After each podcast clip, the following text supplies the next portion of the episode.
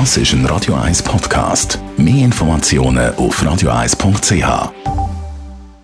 Die grünen Minuten mit dem Jürg Christ von der Umweltarena Spreitenbach wird Ihnen präsentiert von Energie 360 Grad. Machen Sie es wie immer, aber umweltfreundlicher. Mit intelligenten Energielösungen von Energie 360 Grad. Jörg Sigrist, in unserer Reihe von den 10 besonders wirksamen Umwelttipps für Privatpersonen gibt es heute Tipp Nummer 4, das Heizen von unserer Wohnung oder unserem Haus.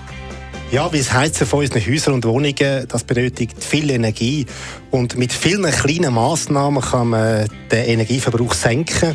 Wir haben schon oft darüber geredet, zum Beispiel das richtige Lüften oder auch die Wahl von der richtigen Raumtemperatur oder auch, dass man die Heizkörper nicht mit Vorhängen und mit Möbeln verstellen Das alles ist zwar wichtig, aber äh, ja, für Zeichen nur Kosmetik, solange man mit fossilen Energien, das heißt mit Erdöl und Erdgas heizen tun.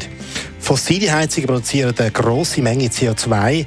Beim Erdgas ist es ein bisschen weniger als beim Erdöl.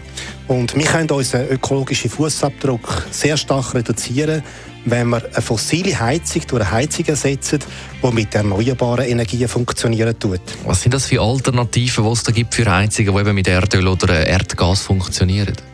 Je nachdem, wie gut das Haus bereits schon isoliert ist, bietet sich entweder Wärmepumpen an oder Holzheizungen. Wenn es in der Region ein Fernwärmenetz gibt, zum Beispiel die Abwärmung von einer Kirchverbrennungsanlage, ist das eine sehr gute Alternative. Wichtig ist einfach, dass man sich rechtzeitig über Alternativen Gedanken macht. Nicht erst dann, wenn man gezwungen ist, wegen dem Ausfall von der Heizung äh, so unter Zeitdruck eine neue Heizung zu installieren. Für Erdgasheizung gibt es eine ganz interessante Alternative. Wenn man nämlich Biogas verwenden tut, anstatt Erdgas, ist die Heizung praktisch CO2-frei.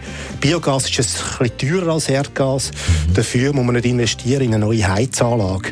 Auch äh, Wärmepumpen sollte man übrigens mit Ökostrom betreiben, damit sie richtig umweltfreundlich ist. Du hast Kosten erwähnt. Lohnt sich der Wechsel von einer fossilen Heizung auf eine umweltfreundliche Heizung?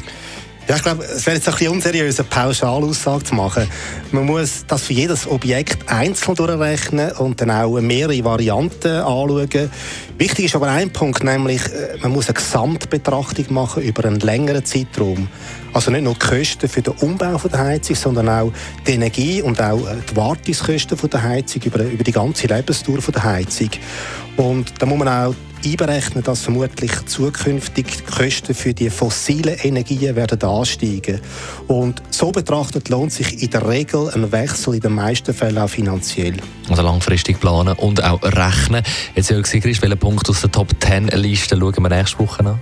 Ja, beim Typ 5 geht es um unsere Mobilität. Auch die verursacht eine ganze Menge CO2.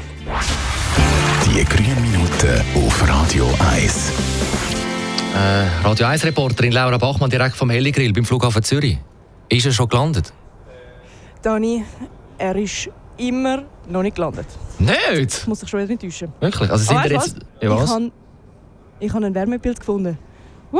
Ein Wärmebild, gut. Immerhin, du hast Freude. Aber äh, die sind doch sicher, er landet nicht in Dübendorf oder in Schweden, sondern Flughafen Zürich-Loten. Nein. Das ist ein Radio 1 Podcast. Mehr Informationen auf radio1.ch.